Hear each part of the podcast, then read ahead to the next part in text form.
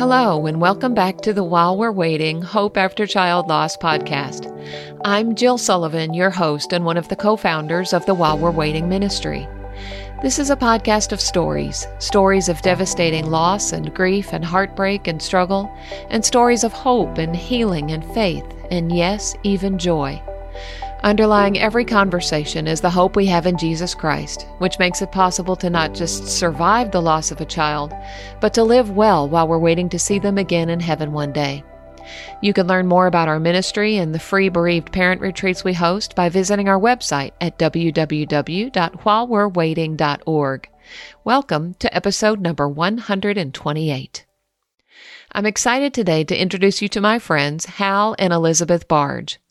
The Barges are an important part of the While We're Waiting ministry as facilitators of our retreat specifically for parents who have been touched by suicide.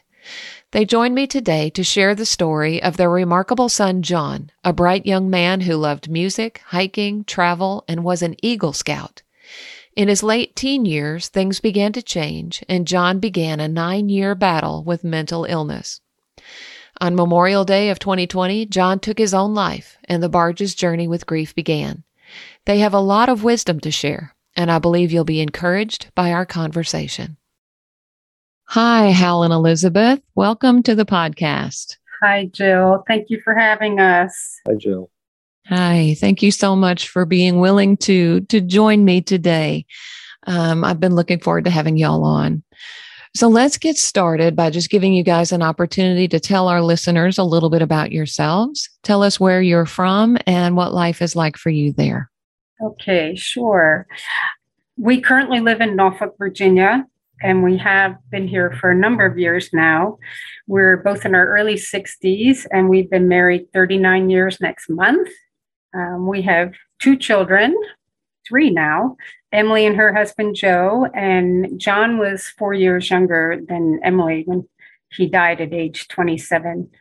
We're a Navy family. Hal served 28 years in the submarine force, and so we moved quite frequently. We've lived all over the US and we've traveled all over the world. I'm a functional medicine dietitian, and I had a private practice. I would say I'm a real minimalist, also. That's just a peculiarity about me. Sure. Um, we've both been involved in Bible Study Fellowship International for like 25 years a long time. It was our steady Eddie as we moved all over the country. Yeah. Um, since leaving the Navy about 12 years ago, I've been in the private sector and I, I now work at a privately held manufacturing company. At home, one thing Elizabeth didn't mention is we've always had cats. And recently, a few years ago, Elizabeth added a chocolate lab to that mix. So we have some oh, nice. friends at home. Yeah. Yeah, chocolate lab. That's one of my favorite kind of dogs. So they just have such great personality, so friendly. Indeed. Yes. All right. Well, you mentioned your son, John, and that's who we're here to talk about today. So help us get to know him a little bit. So John, from an early age, was a, a super smart kid. He used to do math for fun, for example. he was a natural drummer. He was quite the baseball enthusiast from about age six into into just about his teen years, into his teen years, I guess. Had a paper route, loved skateboarding. He was very into the Cub Scouts and Boy Scouts. Ended up as an Eagle Scout, but what he really loved was camping and backpacking. And uh, he was always super funny, had a great sense of humor. Yeah. Um, at some point, you know, you said he was funny, he was involved, he was doing all of these things. But at some point, things began to change with him. How about you pick up the story from there? Sure. Um, after high school, John did a gap year. This is about 2011. And he went to Germany to live with an exchange student who had lived with us in our house for a year. And so John did a reciprocal exchange, kind of a great opportunity. But in April of that school year, I got a phone call from him in Germany that he had checked himself into a psychiatric hospital, which was really a bolt out of the blue. We weren't yeah. expecting that. Yeah. Um, I traveled over there and brought him home. He was in a bad mental state.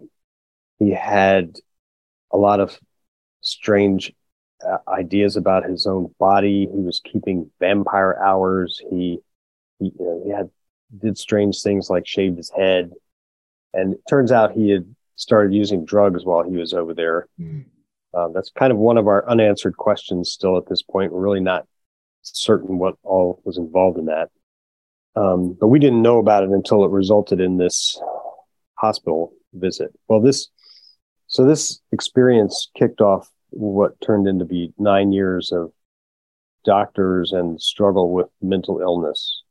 And John was essentially 18 or older at the time. So he was legally an adult. He was not cooperative. He would swing from an attitude of saying he damaged his brain and I'm mentally ill to the other extreme where he'd say, that advice I got from a doctor last week, I'm dropping that because now I think he's a nut. So, mm. you know, it, it's, yeah, it was very much like a roller coaster up and down. This continued through college, you know, so all through this time, John was in college at Virginia Tech. He was taking a very difficult major, but he's uh, chemistry. He struggled through that, but he, he did graduate. But we did have really contentious relationships during this whole period of time. After he graduated, he went into the workforce. He went, he worked at the same company I was at for a while, but got hired by somebody else besides me. Taught himself some difficult computer programming, got himself promoted, was performing so well they sent him overseas to the Netherlands to to help out a unit over there that was struggling, and you know, did business in German because he had learned German. Wow! So on one level, he was being very successful, but on another level, his paranoia started to emerge. And it was hard to, for us to spot as that. We can call it that now, but at the time it just like looked like unreasonable things he would believe, such as they're going to blame me for how this project is going badly. This doctor I have is hiding some deadly disease news from me, you know, just sort of strange things. This started to culminate in early 2019. John quit his job to hike the Appalachian Trail alone from Georgia to Maine. He had done half of it a few years earlier, so he, he knew what he was getting into. But in retrospect, he was running away from some mental illness problems and, and actually hoping to find some healing in that. He made it about 1,200 miles, but had to stop in July when he contracted Lyme disease, and that really exhausted him. So he came off the trail and came back to live with us. In October of that year, this culminated in a pretty serious event when he had a psychotic break and became fully in the grip of this paranoid delusion that he was being tracked and pursued by some secret group. So, I mean, this is a, a form of uh, schizophrenia we know now. Yeah. Um, it, uh, this, the way I'm telling it makes it sound like it was clear from the beginning what it was, but this developed over a really long period of time. Yeah. He left home abruptly. He was living with us at the time. Um, he ended up in police custody and subsequently got into a psychiatric hospital, which at the at the time gave us some relief because we thought he would get some attention and sure. help. That's yeah. what we were expecting. It didn't turn out that way for him. It kind of broke him. And he, we visited him several times. Elizabeth drove 400 miles each way weekly to see him because this hospital was on the other side mm-hmm. of the mm-hmm. state. Yeah. Mm. And we realized that he was slowly wasting away in this place that he called jail for crazy people. Mm. So we um, petitioned a judge to release him to our custody, which is ultimately how it turned out. And we did pursue more doctors and more treatment. He was now much more agreeable to this because he had seen what the alternative was and he was grateful to us to for allowing him to live with us but he still wasn't convinced that there was really anything wrong with him and that he that his delusion was not correct.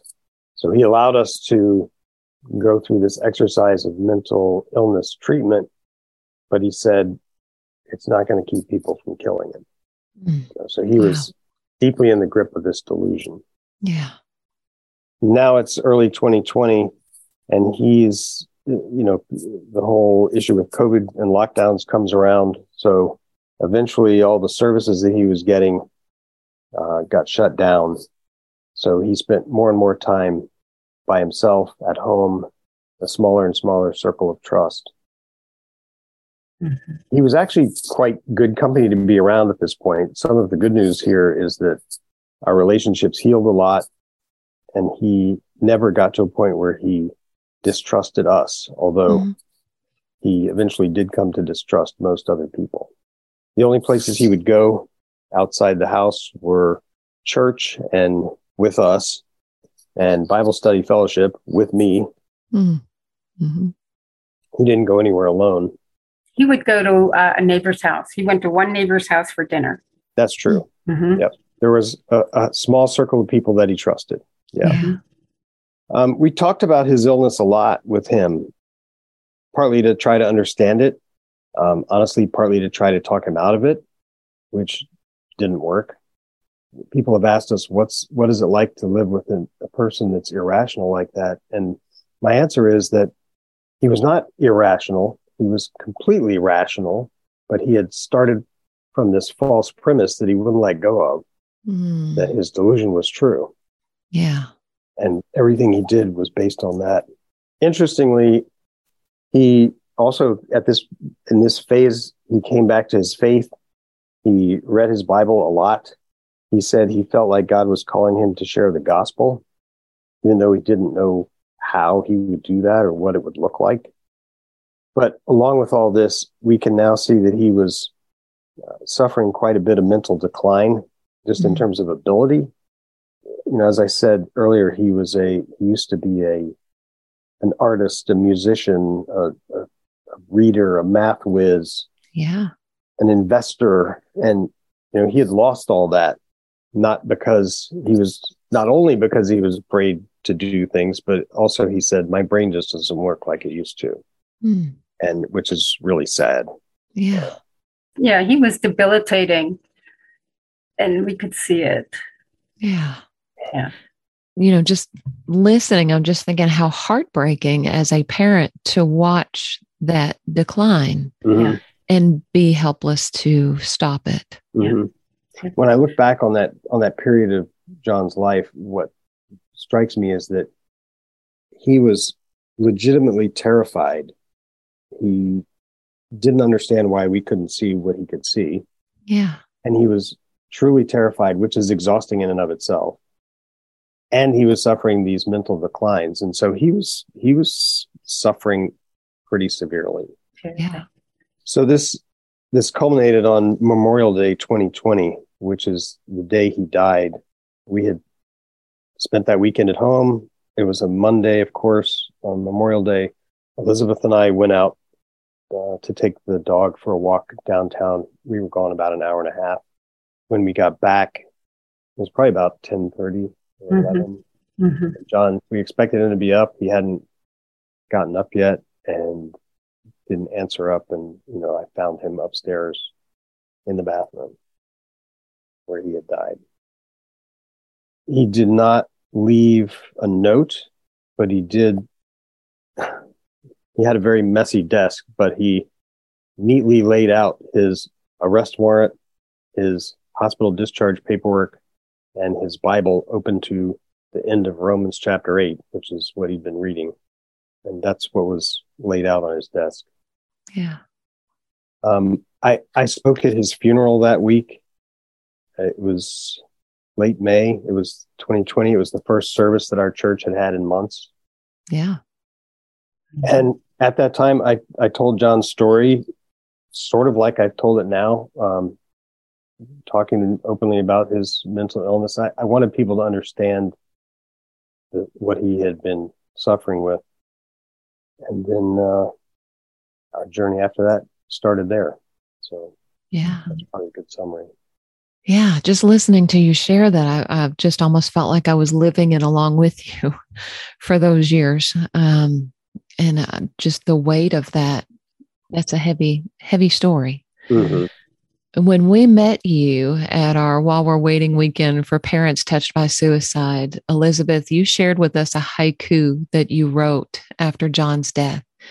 Would you mind sharing that with us and then talk a little bit about what moved you to write it? Yes. First, I'll just tell you what the haiku was. We'll start Yes. there. Mhm. It was the death of my son is like an amputation. He's always not there. And that was the best illustration that I could come up with, with how, you know, when people would ask how I'm doing, I knew that wound would heal over, like if I had lost a limb. But my, my in my new life, John is always not there.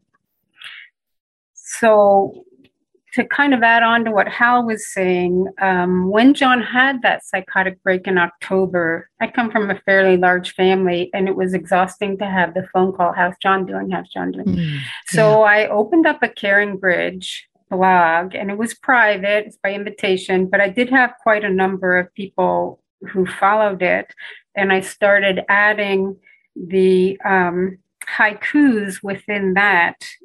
It was just a way to express the daily experiences with John, and it came so easily. I knew that it really came from God, and if I can, I'll share a few of the entries that um, summarize the perspective. Sometimes the perspective is from John, and sometimes it's from me. But um, these are all glimpses of what we struggled with during his mental descent.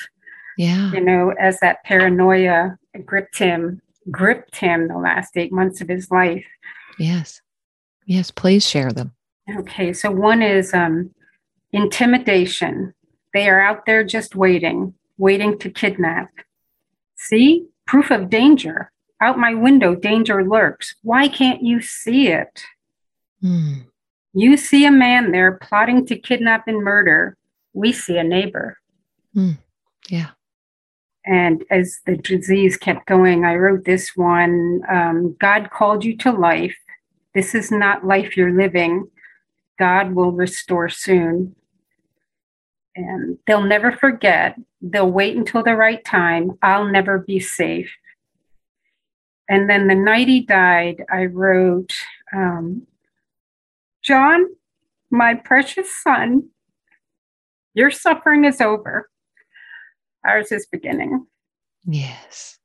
That's the one I remember you sharing at the retreat. And it just, it really struck me that um, for John, his suffering was over. He had such a long battle, but yours was just beginning. And and will continue at some at some degree until the day you join him in heaven.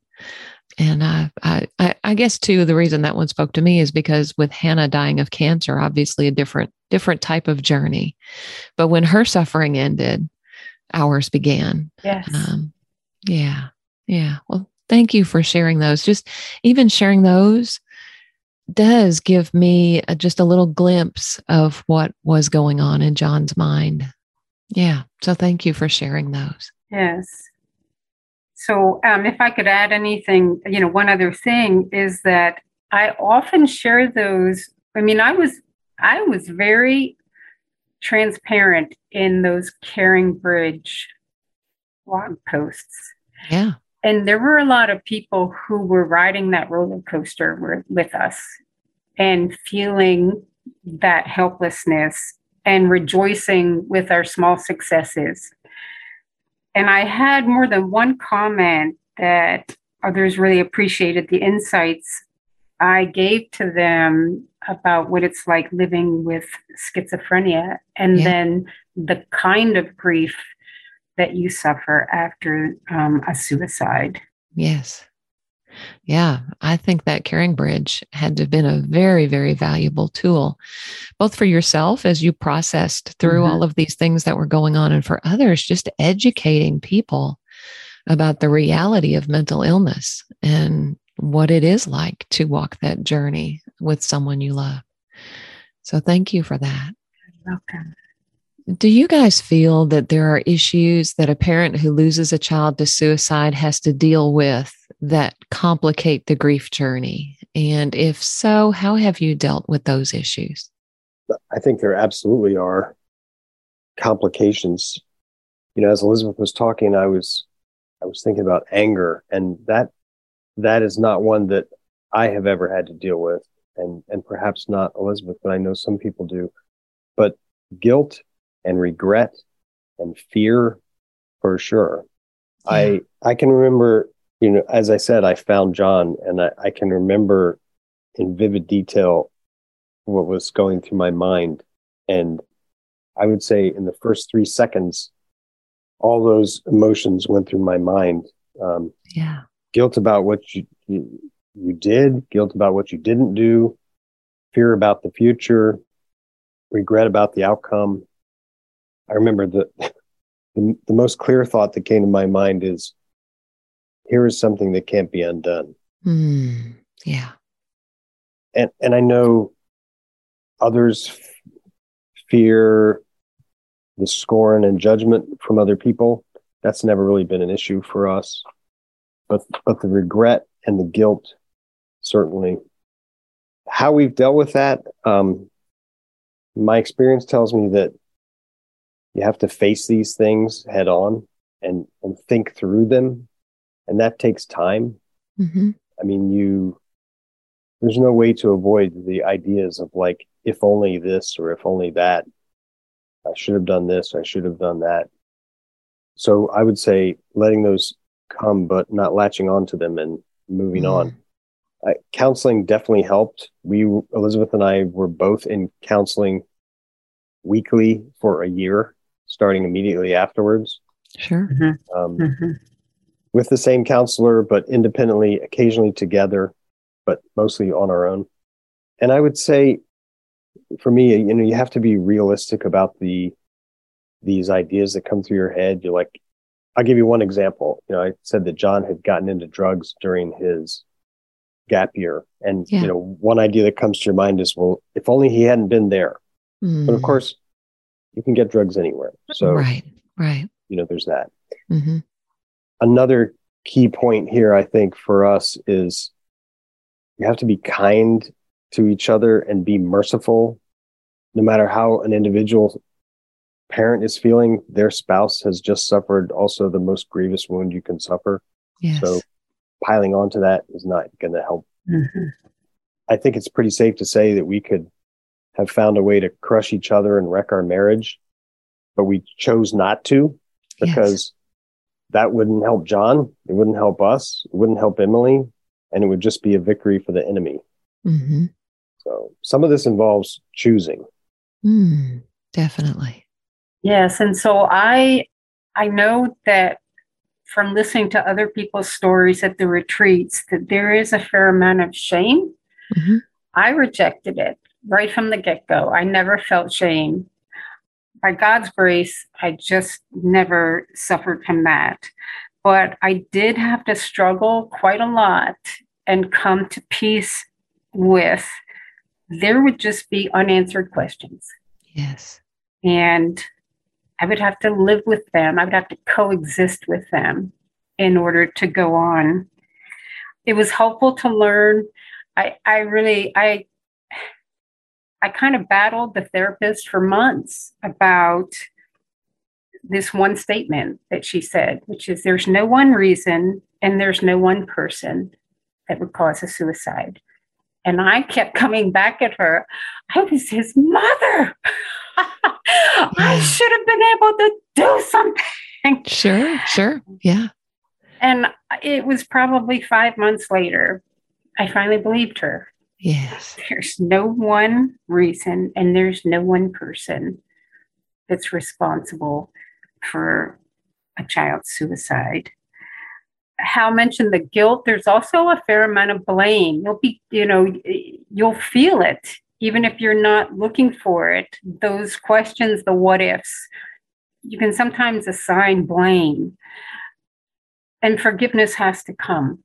Mm. For me, the blame was really towards the psychiatric community with all of the doctors, all of the money, all of the medications, everything that we had tried over nine years, and Yeah. really nobody could help. And even one psychiatrist told us, told John, we haven't changed in 150 years. You're going to have to talk yourself out of this. Oh, wow. Yeah. So a lot of forgiveness was necessary, you know, in order to reclaim my own life. Yeah. I, I can see where there would be a lot of forgiveness that would be needed on on many different levels. Mhm. Um, yeah, that's interesting to me. We'll talk a little bit more about that probably a little bit later. So, is there a particular scripture or scriptures that have been helpful to you on your grief journey? Well, we thought of a couple. Uh, I'll mention the first one. It's Romans 8, verses 38 to 39. You might remember John's Bible was open to this. Yes. and- yes. we also chose it for his headstone. And I think it applies here. It says, For I am convinced that neither death nor life, neither angels nor demons, neither the present nor the future, nor any powers, neither height nor depth, nor anything else in all creation will be able to separate us from the love of God that is in Christ Jesus our Lord. And the, the other one that really has become near and dear is one that we used to help other people with once, you know, once we had been revealed, to, once it had been revealed to us and we thought about it. And it's what Hal and I call the suicide verse, which is Psalm 34 18. The Lord is close to the brokenhearted and saves those who are crushed in spirit. And we often think about the survivors applying that verse, but really, when you think about the desperation that a person is feeling when they get to the point that they're returning their life back to God, it is a brokenhearted situation. Absolutely. And God promises, because his word is true, that he saves those who are crushed in spirit. Mm. Yes. I love thinking about that scripture as applied to the person. Like you said, we usually think about that for ourselves as the ones that are left behind. Mm, I love that. You guys are giving me a lot to think about today. Thank you. All right. So, what have you learned about God and about his character through this experience? I have found that all really hard questions find their answers in what you might call God's attributes. Mm, Yes. For example, especially in the case of suicide, one might ask, where was God? And I think we just talked about that with 30, Psalm 34 18. God Yes. was right there. Absolutely. Well, so did he know what was going to happen? Well, yes, he did because he's omniscient. You know, could he have intervened? He's all powerful, so he could have. Why didn't he? Well, we don't know, but we know that God's good. He's wise. And we also know that he's eternal. And so he has a different perspective and a longer horizon than than we do. Yes. And um, you know, I, Jill, I mentioned before we started that I had just seen something on the one of your Facebook pages where somebody's struggling with this, and a fellow member answered that she had cried out to God, "Why didn't you save my child?" And he whispered back to her, "I did." Yeah. So Yeah. Mhm. Mhm. I, I think uh, to again to summarize, focusing on God's attributes will provide a lot of grounding in this in this hard topic. hmm And even though my loss is great, that doesn't mean that God is not still good. And by his grace, he revealed things to me when I could process it and when I could understand it. And so one um, one morning, I have another friend whose son died about 10 years before ours did, and she had told me this method, and I thought, I'm going to do it. So it was dark, it's early in the morning. I got my Bible, I sat down, and I asked, Okay, God, what do you have for me today? And, you know, I thought, I'm going to open the Psalms, and I opened almost blindly, and there I saw it. It was God giving me insight into how John was feeling in the days and probably the weeks prior to his death. And it was Psalm 142, 6 and 7. Listen to my cry, for I am in desperate need. Rescue me from those who pursue me, for they are too strong for me. Set me free from my prison that I may praise your name. Then the righteous will gather about me because of your goodness to me. And it was something that never would have actually meant anything to me before. But that morning, it was God whispering to me, This is what John felt like. Yes. And it didn't surprise me. And I provided for it. And I rescued him. Yes. Yeah. Wow. That's beautiful. Thank you for sharing that. So, as we're recording this episode, it's been about two and a half years, I believe, since John went to heaven. But if you can, think back to those very early days of your grief. What advice would you give to a newly bereaved parent, maybe particularly someone who has lost their child to suicide? I'd say, first of all, be kind and merciful both to yourself and to your family members and to go at the speed that you need to, however fast or slow that is, but keep moving towards life. Mm. I would say grieve unashamedly. Elizabeth said we were pretty transparent and unashamed about the fact that we were in grief. Get into God's word, as we've mentioned already. If you have a good Bible study, that's good, or Bible study fellowship, or some way to get into God's word.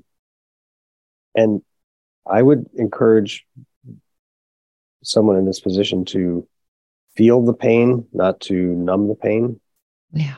The best way to get through grief is to experience the grief. Mm-hmm. And don't isolate yourself.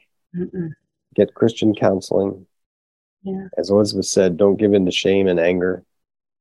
There's there's this phrase that's come to mind since thinking about this question about you, know, you, you you hear a child psychiatrist talk about parallel play. Well, I think mm-hmm. Elizabeth yes. and I have engaged in a lot of parallel grief. Uh-huh. Our counselor said that um, marriages don't have trouble after the loss of a child because of the loss of the child. They have trouble because the, the surviving parents judge each other on how they're grieving mm-hmm. or not mm. grieving. Mm-hmm. Actually, mm-hmm. that's David Keller. Oh, okay, that's right. David Kessler. Yeah. Kessler. David Kessler he mentioned that on a podcast. Yeah. Um, so I would just add on that if you can't read God's word, because I was really dead. I mean, I was mm-hmm. really dead. Listen to God's word and maybe start with the Gospel of John, um, just because that reveals Jesus so beautifully. Yes. Um, and know that you will grieve differently from your spouse. And here's an example people were so kind to us, and the outpouring of love and the material support, all kinds of things. Hal actually depleted the supply of John's um, stationery with his name on it by writing thank you notes. So every night, Hal's writing thank you notes because that's how he's coping. Yeah. I couldn't even read the cards that were coming in. right. Uh-huh. They came in by the fistful. And while I appreciated it, it was like, I can't read these. Right. I understand that. Yeah. So it was totally different. And then one thing my sister in law thought of this, and this was really sweet. She sent me this paint by numbers kit and she said, I got one for myself. We're going to work on it together. And every few days we'll call and we'll talk each other to each other about the progress on this little paint by numbers thing. So I cannot believe how while I was dead, just painting kind of mindlessly for a few hours every day while I was maybe listening to a book or something, listening to some music, I began to feel alive again. And it was a huge, I mean, I felt like I did something with my day too. Yeah. Yeah. well, and you knew it kind of kept you accountable too, because you knew she was going to be checking with you to make sure you were painting. And, and, you know, and it gave her an excuse to, to reach out to you every few days. I think that's a brilliant idea. Yeah. Yeah. So that was great. Yeah. Wow. I love that. I, and I love what you said, Hal, about the parallel play parallel grief, you know, that that we grieve beside each other sometimes, but maybe not together like we should. Right. And I love the example, Elizabeth, that you gave of Hal doing all of the thank you notes and you being like, I can't even read them. But, and I think a lot of couples are that way. But what we have to do is give grace to each other and say, right. thank goodness he can do that because I can't do that right now and be grateful rather than say, how can you do that? You know, right. um, just be right. grateful that, that one of you can. And, and I'm glad you used the word grateful because I think finding your gratitude again mm. is a good foothold to getting back towards life. Yeah. Because there's, even in our situation, there was much to be grateful for. Yeah. Mm-hmm. Yeah, there are things to be grateful for. I think in all situations, we just have to look hard and we have to be intentional about that and be open to it be open the, to the idea of having gratitude. Um, and that doesn't come right away, I don't think, but over no. time it does. No, but it is about looking for it because, yeah. you know, I was grateful that John was able and chose to live with us. Yeah. Right. Some some people's situations end up in a much more uncertain, unknown, or horrifying way. And right. Um, mm-hmm. I'm right. grateful that it, it, didn't hugely grateful. We, uh, when we thought of all of the things that could have gone wrong, um, to know that John, you know, played Scrabble with us on Sundays, ate dinner with us every night, had a warm bed, clean clothes, yes. you know, and he did what he could within the family, including cleaning the dishes and that kind of thing. Uh-huh. That gave us a lot of satisfaction and a huge amount of gratitude. Yeah. Yeah. Yeah, that is a gift. That is a gift for sure. This concludes the first half of my conversation with Hal and Elizabeth Barge. I hope you'll come back next week as we explore issues related to mental illness and suicide and how the Barges have learned to coexist with unanswered questions. Thanks again for listening, and I look forward to sharing the rest of our chat with you next Wednesday.